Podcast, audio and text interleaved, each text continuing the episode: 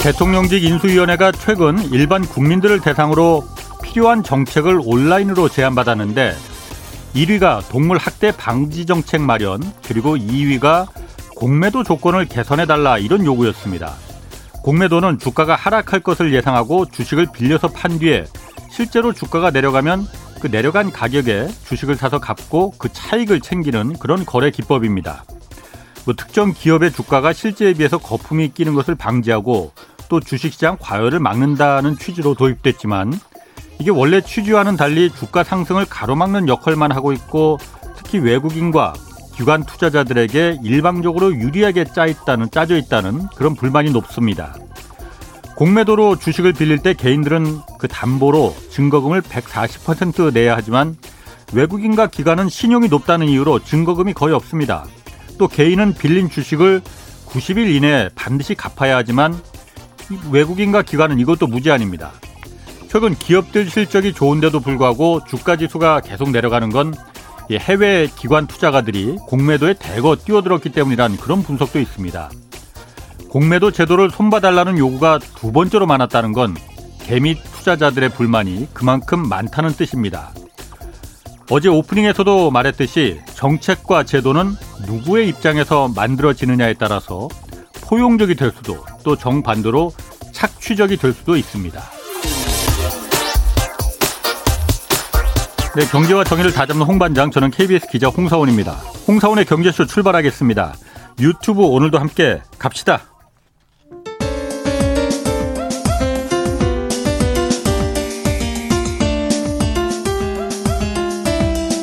어려운 경제 이슈를 친절하게 풀어드립니다. 돈 되는 경제 정보를 발빠르게 전해드립니다.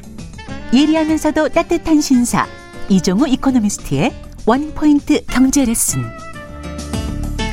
네, 원포인트 경제 레슨 시간, 이종우 센터장 나오셨습니다. 안녕하세요. 예, 안녕하십니까. 먼저 오늘 그 곡물 얘기도 좀 해야 되는데 그 전에 예. 먼저 환율 좀 좀 볼게요. 이거 예. 좀 우려스럽게 오르고 있습니다. 예.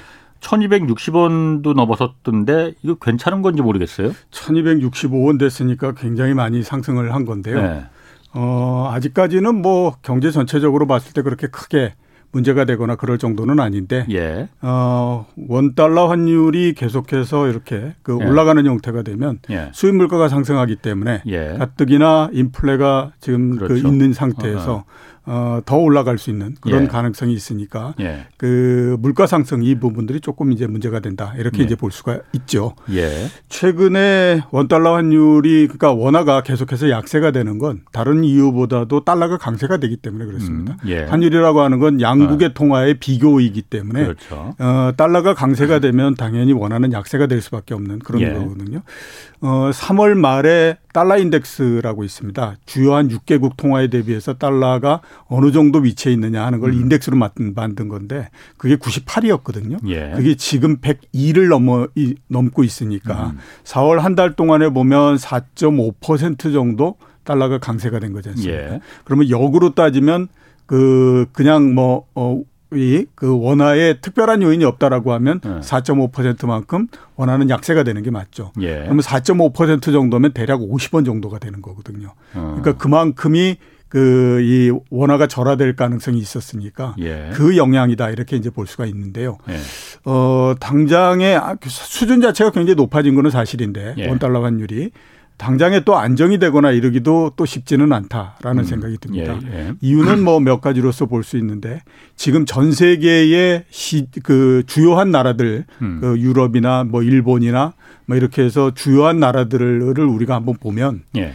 어, 시장금리가 가장 높은 나라가 미국입니다. 예. 예. 그다음에 또 어, 앞으로 그 기준금리를 가장 빠르게 올릴 나라도 미국이고요. 음, 예. 그다음에 또 현재까지 그랬을 때 그냥 나오는 성장률 이거를 음. 보면 가장 높은 나라도 또 미국입니다. 예. 그렇게 되다 음. 보니까 자연적으로 달러가 강세가 될 수 있는 가능성을 상당히 많이 갖고 있지 않습니까? 예. 거기에다가 이제 뭐 우크라이나 사태 이런 음. 것들을 통해 가지고 지금 세상이 예, 그, 그렇게 그다지 뭐 이게 조용한 상태는 아니니까 예. 그렇게 되다 보면 자연적으로 어, 이게 안전한 안전적, 쪽으로서 음. 가고 싶어하는 예. 그런 속성을 보일 수밖에 없거든요. 예. 그러니까 이제 지금도 달러가 강세고 예. 앞으로도 보면 조금 더 강세가 될 가능성이 높기 때문에 예. 그런 측면에서 보면 좀 더 진행될 예. 가능성이 높다 이렇게 이제 볼 수가 있는 거죠. 환율이라는 게 어쨌든 올라가거나 내려가거나 할 때 수출하고 수입에 유리한 게 있고 불리한 게 있고 그렇잖아요. 예, 그렇죠. 예, 예. 그럼 이렇게 원화가 약세가 되고 달러가 강세가 됐을 때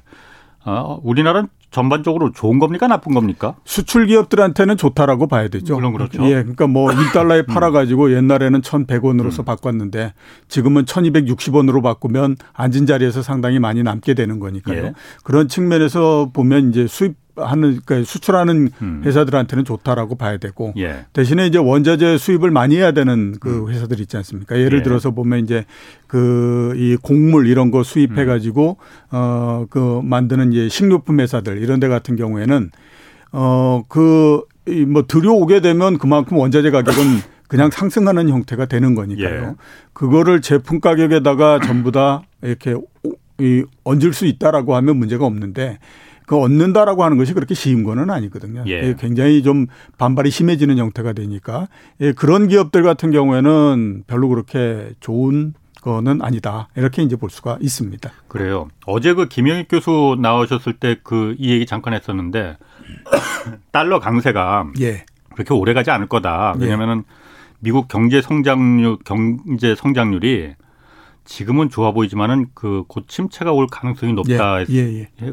뭐 말하셨거든요. 예. 센터장님 좀 어떻게 보십니까? 글쎄 이제 미국이 침체될 가능성이 있다.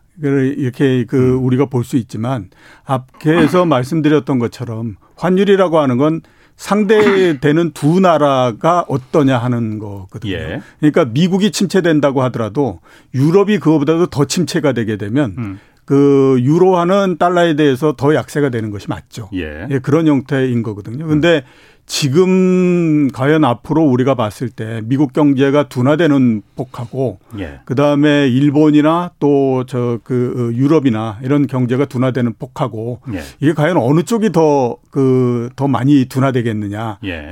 거 그다음에 또 어느 쪽이 더 버텨낼 수 있겠느냐라고 예. 하는 거를 따져보면 현재로서는 미국이 좀 더 그 유리하다라고 볼 수가 있지 않습니까? 음, 그러니까 예. 미국 경제가 침체가 된다고 하더라도 그게 곧바로 달러의 약세를 갖고 오는 그런 거는 아니다라고 음. 봐야 되는 거죠. 그러니까 서로 간의 그 상대편이 어떻게 되느냐 하는 것들을 봐야 되기 때문에 예. 꼭 그런 등식이 성립한다 이렇게 볼 수는 그렇군요. 없습니다. 자, 그 다음에 이제 그 곡물 가격도 좀 봐야 됩니다. 요즘 뭐 모든 게 다 다 오르다 보니까는 예. 뭐 휘발유 가격 오르다 보니까는 이제 곡물 가격도 지금 또 그래서 뭐 에그플레이션이라고도 하잖아요. 예, 예, 그렇죠. 그 에그가 이제 에그리컬처 이제 곡물 예, 예. 인플레이션이다 해서 저는 처음에 에그플레이션이라서 계란값 오른다는 얘기였는데 그건 아니더라고요. 예. 자, 곡물 가격 얼마나 올랐기 때문에 이렇게 에그플레이션이라는 얘기까지 나온 겁니까? 세상에 가격이 붙어 있는 것들은 거의 대부분 다 아, 오른다. 예. 이렇게 이제 볼 수가 있고 오늘이 가장 싸다 뭐 이렇게 예, 말을 그렇죠. 안 오르는 거가 뭐 있나 했더니 케이비에스의 월급은 안 오르는 것 같다 이런 생각이 좀 듭니다. 아, 갑자기 왜 케이비에스를 또 꺼내세요? 어, 최근에 아무튼 곡물 가격이 네. 굉장히 많이 상승을 했습니다. 예, 어느 정도 상승했냐면 유엔의 식량 가격 지수라고 있거든요. 아. 그게 그 이월 달보다도 삼월 달이 십이 점 육 퍼센트 상승을 했습니다. 예. 그러면 한 달 내에 십이 점 육 퍼센트가 상승을 한 거예요. 예. 예. 그러니까 얼마나 많이 상승을 했겠습니까? 예. 이 지수가 만들어진 게 천구백구십 년에 만들어졌거든요. 예. 어, 이월 달에도 사상 최고치였고 그다음에 삼월 달에도 역시 마찬가지로 사상 최고치고 예. 이렇게 갑니다. 그러니까 계속해서 곡물의 가격이 최고치를 갱신해 가면서 계속 계속 올라가고 있는 그런 그 상태다라고 볼 수가 있습니다. 예. 어, 개별적인 곡물로 한번 보게 되면 밀 가격이 제일 많이 올라갔을 때에 거의 천삼백 달러 정도까지 올라갔다가 예. 지금은 천백 달러 정도 하고 있거든요. 근데 이 천백 달러라고 하는 것도 어. 그 일월 초 대비해서 예. 그러니까 연초 대비해서 사십 퍼센트 정도 상승한 겁니다. 그러니까 어마어마하게 상승을 했다라고 아. 볼 수가 있는 거죠. 예. 그다음에 옥수수 같은 경우가 대략 지금 팔백 달러 조금 안 되거든요. 예. 이것도 마찬가지로 한 삼십 퍼센트 넘게 상승을 한 거고요. 음. 콩 가격도 이십육 퍼센트 상승을 했고 그러니까 뭐 곡물 가격이 굉장히 많이 상승을 해서 어, 인플레를 가지고 오는 또 하나의 요인이 되고 있다. 이렇게 이제 볼 수가 있습니다. 곡물 가격은 그럼 왜 올라가는 거예요? 이것도 뭐 우크라이나 전쟁 때문에 그런 거예요? 아니면 뭐 이건 음, 왜 그런 겁니까? 그러니까 밀, 이제, 밀은 아마 그럴 것 같아요. 예, 그렇죠. 예. 어, 원래 이제 그 가격이 본질적으로 왜 오르냐 예. 이 부분들은 공급과 그다음에 수요 예. 이 두 부분에 의해서 결정이 되지 않습니까? 당연하죠. 그러니까 네. 이제 뭐 공급이 부족해지면 네. 가격이 올라가는 거고 예. 수요가 갑자기 굉장히 많이 늘어나게 되면 또 올라가게 되는 거고 예. 이런 건데 최근의 가격 상승은 공급이나 수요 쪽의 요인보다는 말씀하셨던 것처럼 특수한 요인이나 예. 사람들의 불안 심리나 이런 것들이 과거에 가격이 올라갈 때보다는 좀 더 역할하고 있다. 이렇게 볼 수가 있습니다. 예. 공급 같은 음. 경우에 보면요. 이 곡물 가격은 대대로 부분 부분적으로 한 이렇게 그 몇 년씩 이렇게 오르고 이러는 경우는 있어도 예. 굉장히 안정적으로서 움직이는 것이 특징적인 형태로서 계속 그 이게 그 돼 있습니다. 곡물은 예, 곡물 가격이. 예. 예. 그게 왜 그러냐면 천구백칠십 년대 초에 한번 곡물 가격이 엄청나게 많이 올라갔어요. 그러면서 예예 예. 그러면서 이게 어떤 그 생각들을 갖게 했냐면 예. 곡물 가격의 상승이라고 하는 것이 이게 사람들의 생활과 직결이 될 뿐만 아니라 예. 이 식량 안보 차원에서 이게 엄청나게 중요한 부분이다. 이런 생각을 예. 갖게 됐어요. 네. 그러니까 이제 모든 나라들이 어떻게 가냐면 가능한 한 아무튼 곡물을 초과 공급의 형태로서 뭔가를 확보하고 있어야 되겠다라고 음. 하는 생각들을 계속 갖게 된 거죠. 예. 그렇게 되다 보니까 이 그 곡물은 다른 원재료나 이런 것들에 비해서 굉장히 신경을 많이 쓰는 부분들입니다. 아, 예. 그래서 대대로 보면 이게 곡물 가격이 굉장히 안정적인 형태였고요. 예. 그다음에 또 어, 오랜 시간 동안에 걸쳐서 개도국도 많이 그, 이 개발되고 그러면서 우리가 도시화가 진전이 많이 됐다. 음. 이런 얘기들 많이 하지 그렇죠. 않습니까? 예, 예. 그럼에도 불구하고, 어, 경작 면적 이런 것들은 옛날에 비해서 줄어들거나 이런 부분들은 없습니다. 예. 그러니까 밀 같은 음. 경우가 천구백칠십 년대에 밀을 경작하는 정도의 그, 이 경작 면적을 계속해서 유지하고 있고요. 음.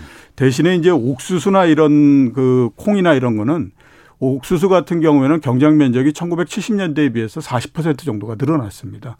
콩은 구십 퍼센트 정도가 늘어났고요. 예. 이렇게 되니까 공급 자체가 그렇게 크게 문제가 되거나 이래가지고 기조적으로 올라가거나 이런 부분들은 현재로서는 그렇게 많지는 않은 예. 그런 상태입니다. 예. 수요도 마찬가지로 뒤에 다시 말씀드리겠지만 크게 올라가거나 그러지는 않았는데 예. 예. 최근에 이제 많이 상승을 한 거는 음. 일 차적으로는 코로나십구가 발생을 하면서 이제 올라가기 시작을 한 거죠.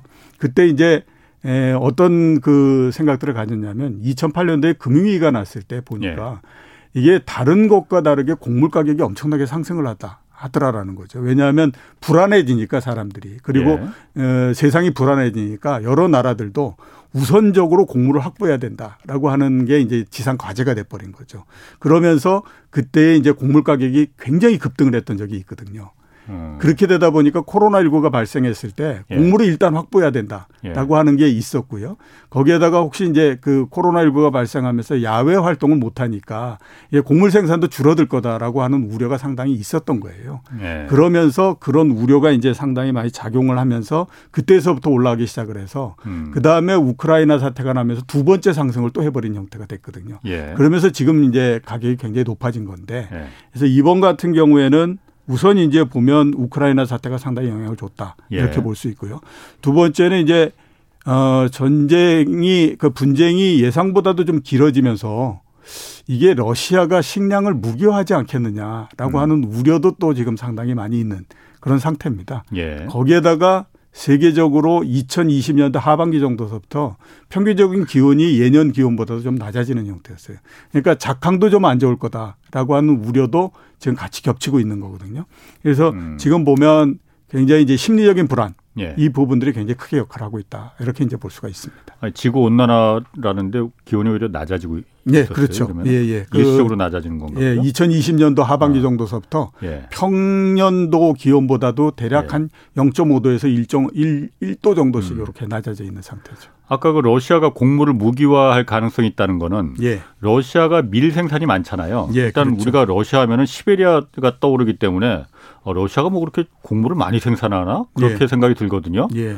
근데 무기화가 가능합니까 러시아가? 그럼요. 어마어마하게 많이 그 음. 생산합니다. 예를 예. 들어서 보면 우크라이나하고 그다음에 러시아하고를 따져보면 예.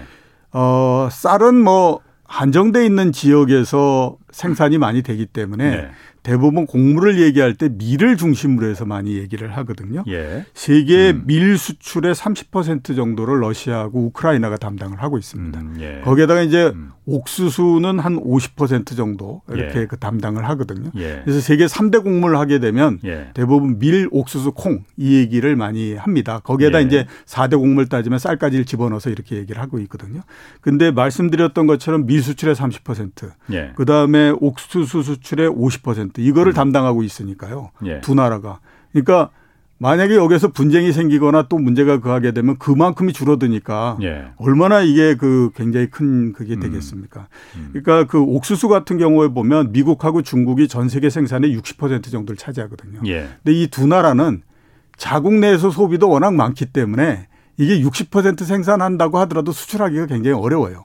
그러니까 많은 나라들이 바라보고 있는 것이 우크라이나하고 그다음에 이제 그 이 러시아를 바라볼 수밖에 없는데 예. 그쪽에서 문제가 생기니까 당연히 그에 따라서 굉장히 크게 이제 문제가 되는 건데 이 그 곡물의 무기화 예. 이 부분들은 오래전서부터 계속해서 얘기가 되고 있었던 그랬죠. 부분들입니다. 예예. 그러니까 러시아 같은 경우가 우크라이나하고 벨라루시하고 세 개를 합쳐서 예. 흑해의 그 식량 블록을 하나 만들자. 이렇게 해가지고 얘기를 했었어요. 예. 그게 이천십일 년도에 했던 얘기거든요. 근데 이제 뭐 그 미국이 달라들어가지고 그거 이제 못하게 막았고, 음. 그 다음에 이제 러시아 같은 경우는 그럼 우리 석유 수출을 하는데 미 러시아 같은 경우에는 그 국영 석유 회사를 크게 만들어가지고 예. 그게 이제 러시아 수출의 사십 퍼센트에서 오십 퍼센트를 담당을 하고 있거든요. 예. 그러면 러시아 음. 자체가 가지고 있는 파워도 상당히 있으니까 예. 국영회사를 우리 만들어서 곡물 관련해서 예. 그렇게 해서 대응을 하겠다라고도 나왔고 했었거든요. 그런데 예. 예.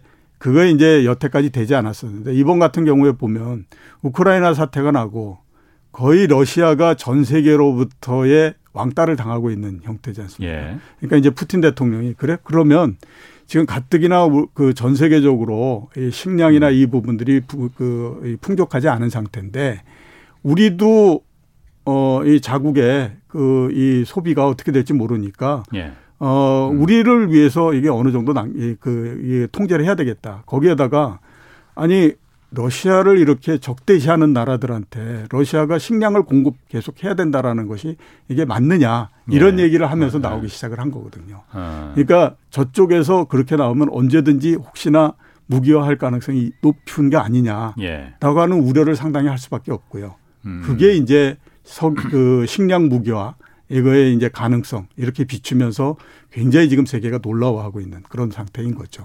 사실 그 식량 그 무기화한다는 게 그 식량이 부족해지면은 뭐 몇 년 전에 우리가 그 이집트 자스민 혁명, 중동 혁명들이 다 어쨌든 식량이 부족해서 그렇죠. 예, 예, 그 예. 민, 그 국민들이 난을 일으킨 예, 예. 거잖아요. 예. 그러다 보니까는 이 식량이 어디선가 러시아든 어디든 무기화를 해버리면은 부족해진다는 거니까 그러면은. 예.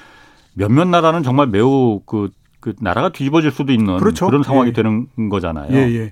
그게 제일 무서운 부분이기 때문에 예.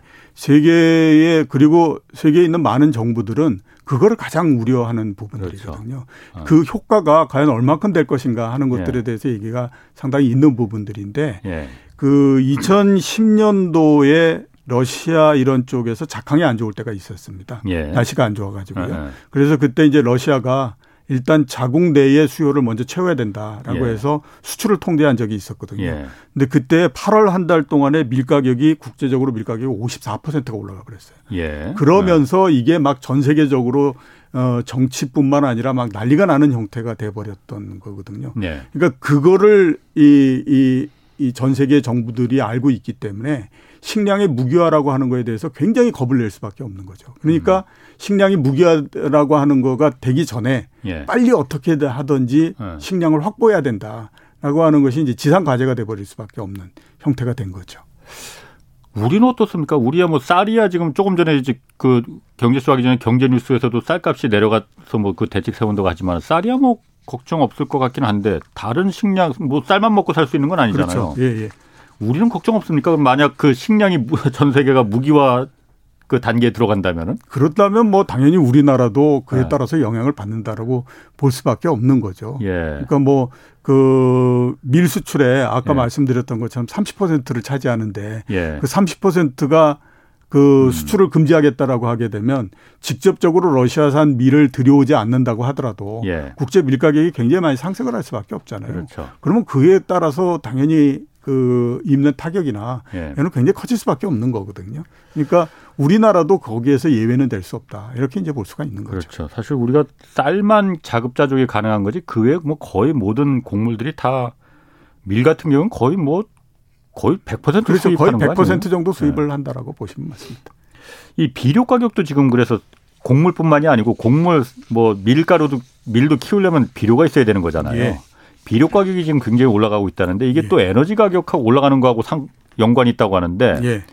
에너지하고 비료하고 뭔 상관이 있을까요 이게? 일단은 이제 비료를 만들려면 예. 그 안에 왜 아시지 않습니까? 뭐 어, 질소, 인산, 어. 칼륨 뭐 이런 얘기 많이 어, 예. 했지 않습니까? 예, 예, 옛날에 예. 그래서 뭐 요소 비료도 예, 있고 예. 그래서 요소하고 예. 그다음에 이제 인산 이런 것들이 필요하거든요. 예. 근데 그 가격이 급등을 한 거예요. 아. 근데 그 가격이 왜 급등을 했냐면 그 천연가스에서 그거를 많이 뽑아냅니다. 아. 근데 천연가스 가격이 올라가다 보니까 예, 예. 당연히 이제 요소나 인산 이런 것들의 가격도 따라서 상승을 할 수밖에 없는 거가 된 거죠. 아, 그걸 천연가스에서 뽑습니까? 예, 예, 예. 그렇죠. 아. 그 그게 이제 상당히 크고요. 예. 그다음에 또 이제 문제가 뭐냐면 이게 그 말씀드렸던 것처럼 뭐 칼륨이나 그다음에 예. 요소나 암모니아나 이런 것들이 예. 지역적으로 생산되는 곳이 편중돼 있는 형태입니다. 음, 예. 그 주로 이게 많이 생산되는 것이 역시 또 이제 러시아 이런 데가 이제 많이 그거를 갖고 있는 그 데거든요. 예. 그래서 그 이 칼륨 같은 경우에는 보면 예. 러시아하고 그다음에 러시아의 우방인 벨라루시하고 예. 이게 전 세계 생 그 수출량의 사십 퍼센트 정도를 이제 거기에서 차지를 하고 있는 거죠. 그러면 칼륨이 사십 퍼센트를 러시아하고 벨라루시에서 그 그러게요. 수출을 하는데 예. 예. 그거를 딱 막아버리게 되면 예. 칼륨 비료의 사십 퍼센트는 생산할 수가 없는 형태가 돼버리잖아요. 예. 어. 그러니까 당연히 그에 따라서 오는 효과가 예. 그 곡물을 무기화하는 거하고 똑같은 형태로서의 이, 어. 이게 나오는 거죠. 이렇게 되다 보니까 어떤 일이 벌어지냐면 각 나라들이 예. 일단 자국의 수요 이거를 이제 굉장히 중요하게 생각하는 거고. 그렇겠죠. 그다음에 네. 이제 원료를 확보하기 위해서 가격이 어느 얼마가 되든지 일단 원료 확보해야 된다. 예. 이렇게 나오는 거잖아요. 예. 그래서 이제 중국 같은 경우가 어떻게 가냐면 캐나다에 있는 비료 그 이 그 원료를 이게 예. 들여옵니다. 이제 칼륨 같은 거 들여오는데 예. 그 이 한 달 전에 그 이 이 계약을 했었는데 어떻게 어떤 조건으로 계약을 했냐면 톤당 오백구십 달러로서 계약을 했거든요. 근데 그게 일 년 전에 가격이 얼마였냐면 이백사십칠 달러였어요. 그러니까 일 년 사이에 아. 백삼십구 퍼센트, 백사십 퍼센트 정도가 예. 상승을 해버린 이게 예. 된 거죠. 어. 되게 이게 그 중국이 전 세계 칼륨 비료의 한 오십 퍼센트 정도를 생산하는데요. 자국에서 생산하는 거 자국에서 쓰기도 지금 바쁜 예. 그 그런 음. 상태가 된 겁니다. 예. 이렇게 되다 보니까 자연적으로 이제 가격이 계속해서 지금 상승을 할 수밖에 없고 예. 비료 가격이 한 이 년 사이에 세 배에서 네 배 정도 올라갔거든요. 세 배에서 네 배 정도 올라가니까 당연히 비료를 음. 덜, 덜 쓰게 될 수밖에 없지 않습니까? 예, 예. 그렇게 되면 곡물 생산이 줄죠. 십 퍼센트 정도 줄어들어 버리는 그런 예. 그 형태가 지금 그 되고 있는 거거든요. 어허. 어, 앞으로도 이 부분들은 예. 그렇게 풀리기가 쉽지가 않은 상태 이렇게 이제 볼 수가 있습니다. 아, 그게 그 세계화 공급망이 깨지면서 먹는 것까지 지금 이게 그 목구멍에 포도청자 거미를 찐다고 막 그 얘기 나오는데, 예. 아, 이거 웃으면서 할 얘기는 아닌데, 예. 우리한테 그 문제가 생길지 안 생길지 안 생겼으면 좋겠는데, 예. 좀 걱정이긴 합니다. 아니, 안 생길 수가 없는 거죠. 예. 작년도 이맘때쯤에 왜 요소 가격이 올라가가지고 요소수 때문에 엄청나게 문제가 있었잖아요. 그렇죠. 예. 그래가지고 그게 뭐 중국산이 수입이 안 된다 이래가지고 예. 우리나라에서 요소 때문에 아무튼 막 난리가 아니고 했었는데. 그렇죠. 중국이 그때 요소 비료 만드느라고 예, 그렇죠. 수출 못하게 예, 한 거잖아요. 중국이 보통의 경우라면 이거를 예. 이제 수출을 하고 했을 텐데 예.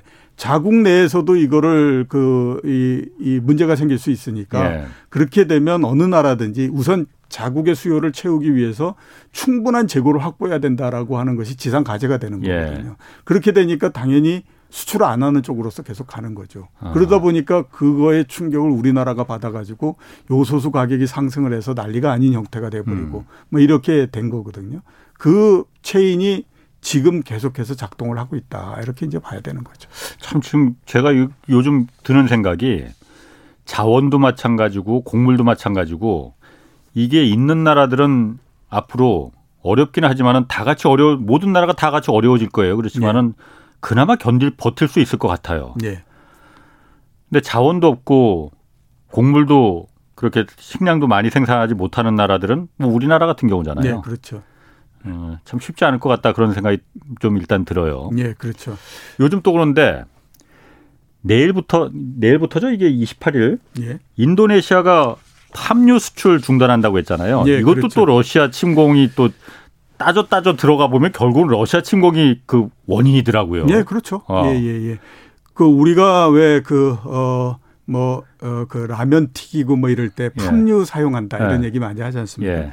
그게 이제 보면 팜나무에서 나오는 열매를 쪄 가지고 거기에서부터 이제 기름을 그 얻는 거거든요. 예. 그러니까 이게 식용유인 겁니다. 예. 근데 식용유가 이 팜유도 있지만 또 하나 많이 그 식용유를 생산하는 게 뭐냐면 어, 해바라기 씨 가지고도 많이 생산을 합니다. 예, 물론 해바라기 우리 많이 쓰잖아요. 그렇죠. 그 아. 물론 이제 그 올리브유 이런 것들도 많이 하지만 예. 해바라기 씨에서부터 그 이 기름을 축출해 그 식용유를 예. 축출하고 이렇게 하거든요. 예. 근데 이게 해바라기 씨 수출 일, 이위가 어디냐면 러시아하고 우크라이나입니다. 네, 그렇게 되다 보니까 네. 이쪽이 딱 끊어지는 네. 형태가 되니까 이제 네. 이, 이, 이 전체적으로 전부 이제 문제가 생기는 네. 그런 이제 그 형태가 그 돼버린 거죠. 네. 그러니까 해바라기 씨를 이용해서 해바라기유 식용유를 확보하는 것이 어려워지니까 네. 많은 나라들이 이제 팜유 쪽으로 돌아가 버린 형태가 대체제로. 예, 그러니까 네. 인도네시아나 이런데 이제 팜유 생산해서 수출하고 이러는 거에 이제 세계 일 위 뭐 이렇게 하거든요. 인도네시아가 뭐 전 세계 육십 퍼센트를 차지하는 거죠. 예, 그렇죠. 그렇게 네. 하니까 막 이렇게 어, 팜유 수출해 달라고 할 음. 때는 가격이 올라가서 좋았는데. 문제는 뭐냐니까 이 가격이 올라가다 보니까 내수 그 인도네시아 안에서 쓰고 있는 팜유의 음. 가격도 상승을 하게 되는 거죠. 그러니까 인도네시아의 국민들이 또 불만이 굉장히 커진 겁니다. 그거는 그거는 그 인도네시아 정부가 워낙 인도네시아 사람들이 튀김 음식 좋아하고 그러니까 팜유 예. 소비량이 많으니까 인도네시아 정부가 팜유 가격을 고정을 해놨대요. 예, 상한선을 그렇죠. 예, 예. 더 이상 못 올리게 그러니까 수입 그 팜유 생산업자들이 어 미국에 수출하고 유럽에 수출하면 이거 천 원 받을 수 있는데 인도네시아 수출하면 오백 원밖에 못 받으니까 다 수출로 돌렸다는 거거든요. 예, 그렇죠. 어. 그렇게 해서 인도네시아 정부가 어떤 정책을 썼냐면요. 제일 첫 번째 썼던 네. 정부, 그, 이, 그 정책은 내수에 일정하게 아무튼 그거는 수요는 채워줘야 된다. 예. 이쪽으로 갔어요. 예. 그랬는데 기업들이 그걸 안 지킨 거죠. 왜냐하면 음. 미국에 그 판매하고 그러면 두 배의 돈을 받을 그렇지. 수 있는데 이렇게 해서 이제 그거를 안 했습니다. 예. 그러니까 그 다음에 이제 어떻게 했냐면 그러면 수출을 해라. 예. 대신에 거기에서부터 우리가 많은 그 세금이나 이런 것들을 걷어서 예. 그거를 가지고 우리 국민들한테 보조를 해주겠다 이렇게 예. 나간 거거든요. 그런데 예. 이제 또 그것도 잘 안 된 거죠. 음. 그렇게 되니까 이제 이번에 이제 그걸 했던 것이 그러면. 어, 아무튼 수출 금지. 어. 이게 아무튼 가격이 안정될 때까지 수출 금지다. 예. 이렇게 지금 나오고 있는 상태거든요. 이렇게 되니까 굉장히 지금 어려운 상태입니다. 우리나라 같은 경우에도 예. 어, 한 달에 팜유 수익률 수익이 총 수입이 예. 총 어느 정도냐면 일억 달러 정도를 수입을 합니다. 이 팜유가 그러니까 일반 가정에서 쓰는 건 아니라고 하던데 우리나라에서는. 예, 그렇죠. 예, 예. 뭐 라면 공장에서 그러니까 예, 공장에서 공, 많이, 주로 쓰고. 많이 쓰는 거죠. 예, 예. 아. 그걸 한 일억 달러 정도 지금 수입을 하는데. 가격이 최근에 보면 뭐 일 년 사이에 사십 퍼센트 상승하고 예. 뭐 이런 걸로 지금 계속 가고 있는 상태이거든요. 예. 그렇게 되다 보니까 지금 굉장히 이 부분도 어려워지고 있는 상태죠. 예. 우리나라 기업들이 그 식품 만들고 그러는 그 기업들이 지금 재고를 한 세 달 정도를 확보하고 있다라고 얘기들을 많이 하고 있거든요. 그럼 이제 세 달 후가 되면 그 부분이 또 음. 어, 식료품 가격의 상승 요인 이렇게 되기 때문에 아, 전방위적으로 지금 영향이 계속해서 높아지고 있다 이렇게 봐야 되죠. 예전 그 요소수 사태하고 똑같이 그 패턴이 똑같네요. 그러면. 예, 그렇죠. 어. 그렇기 때문에 어, 지금 모든 부분들에서 가격이 예. 상승을 해서 이렇게 지금 되고 있는 상태이기 때문에 예.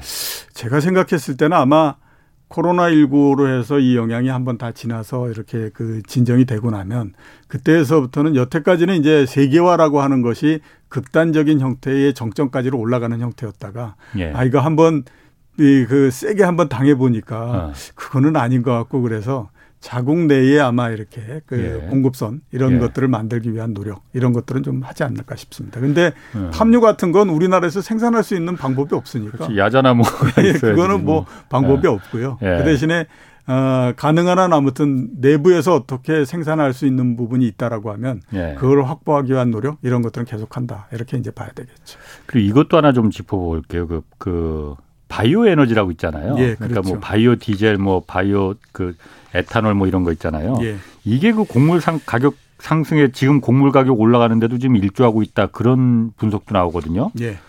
어, 어떻게 연결고리가 되는 겁니까? 세계적으로 곡물의 가격이 아까 말씀드렸던 것처럼 예. 굉장히 안정적인데 예.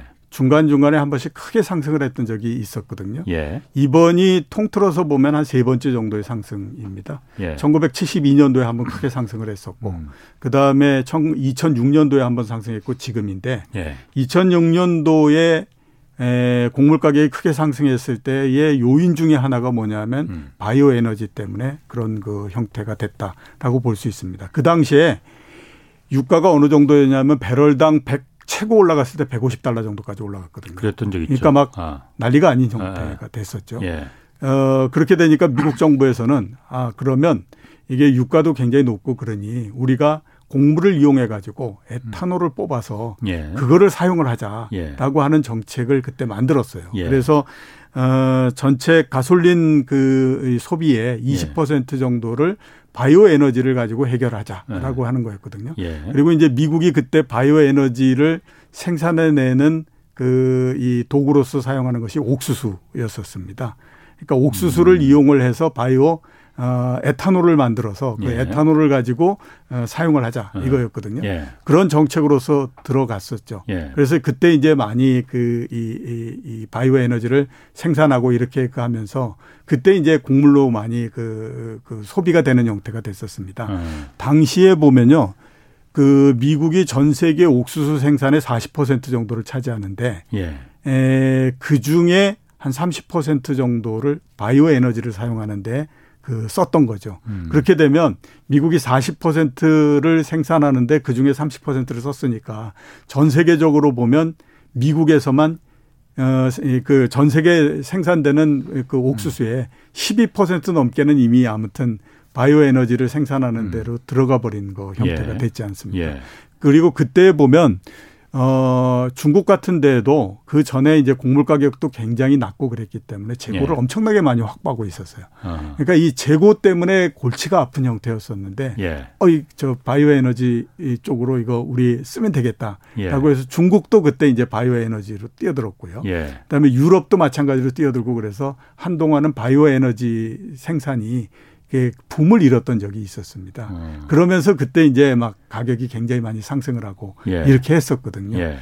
그렇게 했었는데 그 이후에는 조금 이제 잠잠해졌죠. 잠잠해진 음. 가장 큰 이유는 에, 그 유가가 떨어지면서 예. 예. 이제 굳이 이렇게 많이 그 그쪽으로 그치. 이전해야 할 이유가 없다라는 예. 쪽이었고 예. 그다음에 굳이 뭐 바이오가 아니라고 하더라도 음. 다른 쪽에서 에너지를 확보할 수 있는 것들이 많이 늘어났죠. 예를 들어서 보면 이제 미국의 셰일 오일 이런 것들도 음, 예. 그 이후에 나오기 시작을 했고, 예. 그 다음에 풍력, 그 다음에 뭐 태양광 에너지 예. 이런 것들을 해가지고 쭉 확보가 음. 되는 형태가 되지 않았습니까? 그렇게 되다 보니까 바이오 에너지의 그 수요나 이런 것들이 쭉 줄어들어 버린 거죠. 음. 그러다가 이제 최근에 또 문제가 됐던 거는, 예. 어, 이게 그 미국의 그, 음, 이, 이, 이 바이든 정부가 들어오면서, 예. 정책을 조금 이제 바꾸는 형태가 됐었습니다. 그 이전에는 뭐냐면 에탄올의 함량이 십 퍼센트 미만만 일단 그 연중으로 사용할 수 있고 십오 퍼센트 정도 되는 거는 여름에는 그, 그 이 사용을 못하게 했었어요. 아, 휘발유하고 에탄올하고 섞는 겁니까? 예, 예 그렇죠. 아. 그게 이제 왜 십오 퍼센트 정도 되는 아. 거는 못 그 사용을 하게 했냐면 그거를 사용하게 되면 이 매연이 많이 나와가지고 스모그가 많이 생깁니다. 아. 그렇게 되기 때문에 그걸 예. 못 사용하게 했는데 예. 이번 같은 경우에 보면 이제 막 그 유가도 굉장히 많이 상승을 하고 예. 거기에다가 또 이제 그 이 그 이 바이든 정부가 친환경 이걸 많이 얘기를 했으니까. 예. 그래서 이제 옥수수 이런 것들을 이용을 해가지고 음. 이 그 바이오 에너지를 만들자 이렇게 지금 나온 거거든요. 예. 그렇게 하면서 상당히 이제 가격이 상승을 해버리는 그런 게 됐죠. 곡물 가격이. 예, 그렇죠. 예. 그, 그 정책을 바꾸면서. 그럼 미국도 지금 그러니까 그 바이오의 곡물을 이용한 바이오 그 에탄올 이걸 계속 생산을 하는 거고요. 예, 계속 그러면. 생산을 하는 거죠. 그 전까지도 어. 계속 생산을 했는데 어허. 이 그 바이든 행정부가 들어오기 전까지는 어떤 정책이었냐 하면요. 예. 전체적으로 가솔린 그 사용량에 예. 바이오 그 에탄올을 통해 가지고 만들어지는 그 연료가 그 이 가솔린으로서 사용되는 것에서 예. 칠 퍼센트를 넘지 않게 어. 그 이 법으로 딱 정했었거든요. 예. 예, 그랬는데 정책을 좀 바꾸면서 음. 상당히 이게 이제 그 그쪽에 그 사용량 이런 것들이 이제 늘어나 버린 형태가 된 거죠. 음. 그래서 이번 정책 변경만으로 해가지고 대략 보면은 그 이천오백만에서 사천오백만 부셀. 일 부셀이 이십칠 킬로그램 정도 됩니다. 부셀? 그게 예, 예, 단인가 보죠? 예, 단이죠. 아, 아. 예, 그게. 그런 정도의 초과 그, 그 옥수수, 예. 그 사회, 그 이 수요가 있을 거다라고 보고 있거든요. 예. 그렇게 되니까 가뜩이나 지금 뭐 문제가 됐는데 예. 그쪽으로 또 빠져나가네 이렇게 되니까 굉장히 가격이 상승하고 그러게요. 이렇게 돼버린 거죠. 지금 상황에서는 뭐 어쨌든 미국에서도 바이오 에탄올 이런 거 만드는 거는 좀 그만둬야 될 것 같은데. 어 이렇게 될 줄은 몰랐죠. 예. 그러니까 이게 세계 곡물 가격이 예. 이렇게 빠른 속도로서 올라가면서 난리가 음. 날 줄은 몰랐기 때문에 그 전에 이제 포커스를 많이 맞추고 있었던 거는 그 석유 가격 여기에 포커스를 많이 맞춘 거거든요. 예. 음. 근데 지금은 당장 지금 당장에 보면 석유 살게요. 가격도 문제지만 예. 이게 뭐 먹고 사는 게 더 그렇죠. 문제니까 예. 이거를 계속 유지할 수 있을지 예. 하는 거에 대해서 상당히 지금 회의를 많이 갖고 있고 그다음에 그 이천칠 년도 이후서부터 계속 이게 바이오 에너지가 생산이나 이런 것들이 정체돼 버렸던 것 중에 하나가 뭐냐면 예. 정서적인 면도 상당히 있는 겁니다. 그러니까 사람이 먹을 수 있는 걸 어, 가지고 이거 맞아요. 뭐 어. 자동차가 굴러가는 데 쓴다? 이게 아프리카에서는 굶어 죽는다는데. 예, 이게, 이게 과연 예. 맞는 거야? 맞아요. 이런 이 정서적인 부분들도 상당히 많이 작동을 했던 거였거든요. 예, 예. 그러니까 지금 아마 그런 정서적인 부분들도 앞으로 상당히 좀 음. 어, 부정적인 형태로서 작동하지 않을까라고 보고 있는 거죠.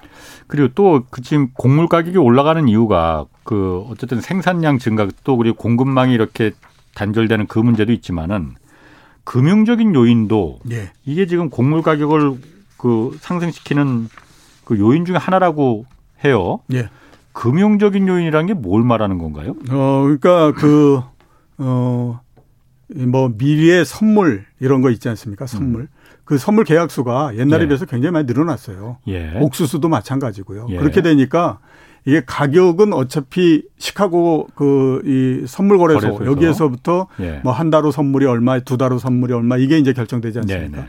이게 옛날에는 그런 것들이 별로 없었을 뿐만 아니라 예. 대부분 많이 그 했던 것이 이제 비상업적인 형태. 그러니까 그, 그 상업적인 형태. 그러니까 어, 곡물을 생산하는 자, 그 다음에 곡물을 그 뭐 수요하는 그 기업들, 이런 예. 데에서 그냥, 어, 조금씩 이제 선물 거래하고 이러는 것들이 거의 주였거든요. 예. 근데 그게 본말이 전도돼가지고 예. 이제는 그 투자의 그 형태가 돼버린 거죠. 아, 투자의 형태가 됐다. 예, 예. 그러면서 이제 바뀐 형태가 된 겁니다. 이게 원래 전통적으로 보게 되면요. 예. 아까 말씀, 여러 번 말씀드렸지만 곡물 가격이라고 하는 것이 굉장히 안정적인 형태였기 때문에 그렇죠. 이런 상태에서는 변동성이 거의 없는, 없게 되니까 기대 수익률이 계산을 없죠. 해보면 거의 제로에 예. 수렴해버리는 형태가 된 거죠. 예, 예. 그러니까 이게 뭐 이거 제 제로 기대 수익률이 제로인 걸 가지고 무슨 상품을 만들어서 그렇지. 그거를 가지고 뭐 펀드에 집어넣어 가지고 이거를 뭐 거래를 하고 이러는 네. 것들이 있을 수가 없는 음. 거였잖아요. 그러니까 예. 오랜 시간 전서부터도 보면 밀 선물을 가지고 거래를 한다든가 이런 것들이 그렇게 많지는 않았었어요. 예. 그래 그 그랬었는데 이게 왜 갑자기 바뀌었냐면 지난 한 이십 년 사이에 보니까 예. 네 번이나 곡물 가격이 크게 변동을 하더라라고 하는 예. 거죠. 아 그렇게 되니까 이게 변동성이 있으니 이것도 뭔가 그 물건을 만들 수 있겠다. 이런 이제 생각을 갖게 된 거고요. 아. 거기에다가 또 이제 기름을 부었던 게 뭐냐면 네. 그 기간 동안 특히 이제 이천팔 년도에 금융위기가 나고 그때서부터 유동성이 엄청나게 많이 풀렸잖아요. 예. 거기에다가 금리도 굉장히 낮아지니까 예. 투자를 하는데 들어가는 자금은 굉장히 많이 확보를 했고 예. 그다음에 그 자금을 어디에다 운영을 하더라도 그 코스트가 적게 들어가는 형태니까 이게 수익률이 좀 낮다고 하더라도 충분히 상품화해가지고 할 수 있게 이게 만들어져 버린 거죠. 예. 그 두 개가 결합을 하다 보니까 음. 이게 이, 그, 이, 그 비상업적인 수요보다도 비상업적인 수요가 훨씬 더 커지면서 이게, 이게 그 본말이 전도돼 버리는 형태 이렇게 된 거거든요. 음. 이천십일 년도에 비해서 지금 정도가 전 세계적으로 밀 선물을 거래하는 계약수가 일곱 배 정도 늘어났습니다. 일곱 배 정도가 왜 늘어났냐? 그냥 그게 뭐 그, 그렇다고 해서 일곱 배 정도의 뭐 음. 그, 이, 그, 이, 이 밀수요가 더 늘어나고 그러는 것이 아니라 예. 그냥 돈이 많기 때문에 그걸 가지고 선물 거래를 하고 이러는 걸 위해서 만든 이런 거죠. 예. 그다음에 비상업적인 거래 그러니까 그 이, 이, 이 투자하기 위해서 만든 음. 이게 상업적인 거래에 비해서 거의 뭐 몇십 배 정도 지금 커져버린 그런 형태가 된 거죠. 그러니까 음. 이제 드디어 곡물도 사고 팔고 할 수 있는 그런 그게 대상이 됐다. 음. 이렇게 이제 볼 수가 있습니다. 그러면서 이게 변동성을 굉장히 크게 만드는 형태가 됐거든요. 예. 이런 이제 그 선물의 매매가 활성화되고 하는 것이 예. 이 가격을 안정시키는 형태냐 가격을 불안정하게 만드는 그럴까? 형태냐 예. 여기에 대해서는 예. 굉장히 많은 그 이 논쟁이 있습니다. 예. 그러니까 보통 근데 이제 정리된 건 뭐냐면 보통의 경우라면 그러니까 음. 곡물 가격이 급등을 하거나 이러는 거 없이 그냥 공, 그, 그 일반적인 형태다라고 하게 되면 예. 이게 이제 가격을 안정시키는 그 역할을 한다. 왜냐하면 선물 거래가 예, 선물 거래가 반대쪽에 그 매매가 있기 때문에 예. 예, 그 가격을 안정시키는 형태가 된다라고 얘기를 하는데 예. 최근처럼 가격이 굉장히 불안정해지고 아. 급등을 하는 형태가 되면 예. 그거를 이용을 해서 매매를 하려고 하는 사람들이 더 늘어나고 예. 선물의 수요가 더 늘어나 버리는 형태가 되기 때문에 예. 가격을 굉장히 불안정하게 만든다. 이런 예. 것이 일반적인 형태거든요. 예. 그러니까 지금은 보면 선물 계약 수가 굉장히 많이 늘어나고 예. 이렇게 선물 계약이 이 그 활성화되고 하는 것들이 국제적으로 보면 곡물 가격을 굉장히 높여버리는 형태. 이렇게 됐다. 이렇게 이제 볼 수가 있는 거죠. 음. 거기에다가 또 이제 하나 또 역할을 굉장히 많이 하고 있는 것들이 곡물이라고 하는 것이요. 석유보다도 더 메이저 업체들의 영향력이 굉장히 큽니다. 그러니까 아. 칼킬이라고 들어보셨죠? 네, 네. 세계의 그 곡물 그 이 그 메이저 그 예. 공유 업체들 몇 개 있죠. 예, 그 중에서 네. 탑일인데요. 네. 어, 칼킬, 카길, 예, 카길, 카길, 카길. 아. 카길을 비롯해서 네 개 정도의 회사가 예. 전 세계에서 지배력이 엄청납니다. 예. 곡물 교육의 팔십 퍼센트 정도 차지하고요. 예. 저장하고 있는 양의 칠십오 퍼센트 정도를 차지합니다. 예. 그렇게 되니까 가뜩이나 요 선물 요 그에다가 예. 메이저 업체의 그 이 영향력이 굉장히 커지니까 그 두 예. 개가 결합을 하다 보니까 이게 그 이 변동성이라고 하는 것이 최근에 엄청나게 커져버리는 형태가 된 거거든요. 네. 그러면서 금융적인 요인 이 음. 부분들이 역할을 굉장히 많이 하고 있다. 이렇게 음. 이제 볼 수가 있습니다. 그러면은 이게 어쨌든 곡물에다가 지금 원자재도 지금 그 이게 그 공급이 불안정한 상태잖아요. 예. 여기 두 개가 지금 그 원자재와 곡물 두 개가 지금 맞물려 있는데 예. 곡물 그럼 가격 상승도 예. 이게 일시적인 거에 그치겠느냐 아니면 계속 이게 가겠느냐. 예. 그게 중요한 거잖아요. 예. 센터님 보시기에는 어떻습니까? 이번 같은 경우에는 조금 오래 갈 가능성도 좀 있다. 이렇게 예. 생각이 됩니다. 왜 그러냐면 그 지난 한 백 년 동안에 걸쳐서 보면요. 예. 어, 곡물을 비롯해서 원자재 모든 것들이 사이클을 계속해서 그려가면서 이렇게 가거든요. 예. 근데 지금이 다섯 번째 사이클의 상승 주기에 들어가 있는 상태입니다. 이게 이천십구 년 정도서부터 상승을 하기 음, 음. 시작해서 예. 지금까지 계속해서 이어지고 있는 그런 상태거든요. 예. 그렇기 때문에 이게 전체적으로 봤을 때에 아무튼 이 그 이, 그, 이, 이 공, 공물을 비롯해서 모든 것들이 음. 가격이 이제 상승을 하고 할 수 있는 이런 그, 이 주기에 들어가 있다. 이 부분들이 상당히 좀 불안정하게 그, 불안한 그런 부분들이고요. 예. 그래서 아마 이번 같은 경우에는 상승을 한 그 대부분 이 곡물 가격이 한번 상승을 하고 그러면 이 년에서 삼 년 정도는 계속해서 높은 가격을 유지해가는 것이 일반적인 형태이거든요. 음. 예. 그렇게 따지면 앞으로도 상당 기간 더 좀 간다라고 봐야 되죠. 음. 거기에다 이제 곡물이라고 하는 것이 가지고 있는 특징 자체가 이게 굉장히 비탄력적인 형태잖아요. 그래서 가격이 한번 올라가면 예, 좀처럼 이렇게 많이 떨어지거나 이러기도 음. 어려울 뿐만 아니라 예. 그다음에 생산물이 생산될 때까지 시간이 많이 걸리잖아요. 그렇죠. 일단 지금 심어 놓으면 음. 예. 그래도 한 육 개월 정도 지나야 이게 그 수확을 할 수 예. 있기 때문에 음. 그런 것들을 감안하게 되면 상당히 좀 이제 그 가격 상승 이런 음. 것들이 네, 대략 뭐 한 이 년 정도에 걸쳐서 계속 유지될 가능성이 높다. 예. 이렇게 봐야 되기 때문에 아, 지금 음, 상황 전체가 조금 그 좋은 상태는 아니다. 이렇게 이제 볼 수가 있는 거죠. 그런데 이상한 게 그 국제적인 곡물 가격은 모든 게 다 오른다는데 음. 아까도 그 지금 쌀값 계속 떨어진다면서요. 예, 예, 예. 그렇습니다. 쌀값은 왜 떨어진? 어, 그거는 이제 우리나라 내부의 네.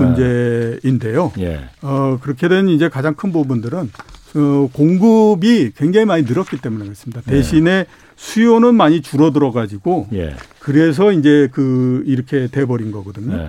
어, 수요는 전체적으로 보게 되면 영 점 팔 퍼센트 정도 이렇게 줄어들었습니다. 그런데 쌀의 생산은 예. 어, 지난 몇 년 동안에 걸쳐서 보면 십 퍼센트 정도씩 계속해서 음. 늘어나는 형태가 됐거든요. 예. 그러니까 이게 뭐 계속해서 이 그 이 이 쌀 가격이 유지가 못 되는 형태가 된 거고요. 예. 그게 이제 드디어 이십 킬로그램 그 이 기준으로 해서 봤을 때 그래도 오만 원 정도는 지켰다가 최근에 보면 이제 오만 원대가 깨져서 내려오는 그런 게 된 거죠. 예. 그러니까 이게 우리나라 안에서 보면 예. 공급은 계속해서 늘어나고 그다음에 음. 이제 수요는 많이 줄어들어 버리게 이렇게 된 건데 음. 이게, 이게 쌀의 공급이 늘어나고 이렇게 간 거는 다른 곡물들 같은 경우에도 어, 수매를 해 주거나 이렇게 가는데 그 수매량이 계속해서 줄어들어요. 그렇게 되다 보니까 쌀 쪽으로 계속해서 가는 거죠. 그렇게 되면서 쌀의 생산이 늘어났고 예. 그런데 이제 수요는 그걸 못 받쳐주니까 가격이 계속해서 떨어지고 이런 음. 형태가 된 겁니다. 지금. 아, 그러니까 정부에서 수매해 주는 거를 이제 다른 거는 잘 안 해 주니까 쌀만 예, 예, 쌀을 쌀 계속 밀리니까 예, 쌀 쪽으로 많이 가면서 쌀의 아. 생산이 늘어나고. 그러니까 농민들이 그러니까 쌀 생산으로 계속 더 집중했다 이거인가요? 예, 예, 그렇죠. 음. 그러면은 그 쌀 수매량을 정부가 계속 그 높은 가격에 올려 주지를 못하고 있는 건가요? 그럼 지금? 그러니까, 그러니까 이제 뭐 정부 입장에서는. 네. 생산되는 모든 쌀을 다 수매해 줄 수는 없지 않습니까? 아, 그러니까 일정한 예. 양만 수매를 해 주는 거거든요. 그런데 아. 이제 오늘 뉴스 나온 거는 그러니까 아까 뉴스도 예, 그 가격이 계속 떨어지니까 아. 그 수매의 그 예. 이 규모를 예, 좀 더 늘려주겠다. 아. 예, 이렇게 이제 가는 거죠. 그러면 예. 정부가 일정하게 어느 정도로 수매하기 때문에 예. 그 시장에 나와야 되는 물량 자체가 좀 줄어들 수 있으니까 예. 그 쌀 가격의 하락을 어느 정도는 막을 수 있다. 이렇게 예. 이제 보는 거죠. 그렇군요. 그리고 또 기사 보니까는 곡물 가격 올라가면서 비료하고 사료 이 예. 관련 주가 뭐 올랐다고 예. 그러면서 요즘 여기 투자하는 거 뭐 관심들 많다고 또 그러는데 예. 어, 당연히 곡물 가격 올라가니까 비료하고 사료는 당연히 그 연관돼 있을 것 같아요. 예, 예. 어, 어떻습니까? 여기 그 이게 그 이 어느 정도 오른 거예요? 어, 비료 가격 같은 경우가 음. 이 년 동안에 걸쳐서 보면 한 세 배 정도가 올랐으니까. 예. 뭐 그렇게 따지면 제품의 가격이 굉장히 많이 상승을 한 거니까 예. 당연히 비료 회사들 입장에서 봤을 때 굉장히 좋다 이렇게 예. 볼 수가 있죠. 예. 그래서 이제 최근에 주식시장에서도 보면 비료나 사료 이런 그 관련주들이 많이 오르고 실제로 뭐 많이 올랐어요. 예, 그렇죠. 어. 심지어는 뭐 이틀 동안 상한가를 치기도 하고 어. 뭐 이렇게 이제 그걸 했던 거였거든요. 예. 근데 이제 표면적으로 보면 그 얘기가 맞습니다. 왜냐하면 제품의 가격이 올랐으니까 예. 당연히 보면 뭐 그 수익성이 좋아. 지지 않겠느냐 예. 이렇게 볼 수도 있는데 예. 또 반대쪽에서 보면 어떤 예. 일이 가냐면 아까 말씀드렸던 것처럼 그러면 비료를 만들기 위한 재료 예. 이런 것들은 그럼 안 올랐느냐. 그게 굉장히 많이 올랐잖아요. 그렇죠. 그럼 원자재 가격도 오른 거고 예. 그다음에 비료 가격도 오른 거고 이런 예. 형태가 된 거거든요. 예. 예. 그렇기 때문에 이게 진짜로 수익성이 굉장히 좋아졌느냐 하는 부분들에 대해서는 꼼꼼히 따져봐야 되는 부분들입니다. 아. 거기에다가 이제 비료나 이런 것들은 우리나라도 그렇지만 전 세계적으로 많은 나라들이 가격을 통제를 많이 하거든요. 예. 이게 농민들한테 미치는 영향이 굉장히 크니까. 예. 그런 거에서 보면 최근까지도 비료 가격이 많이 상승을 했지만 꼭 수익성이 굉장히 좋아져서 음. 이익을 많이 냈다. 이런 거에 대한 증거는 별로 없습니다. 그렇기 때문에 음. 주식시장이 선반영을 굉장히 많이 하고 있는 거 그러니까.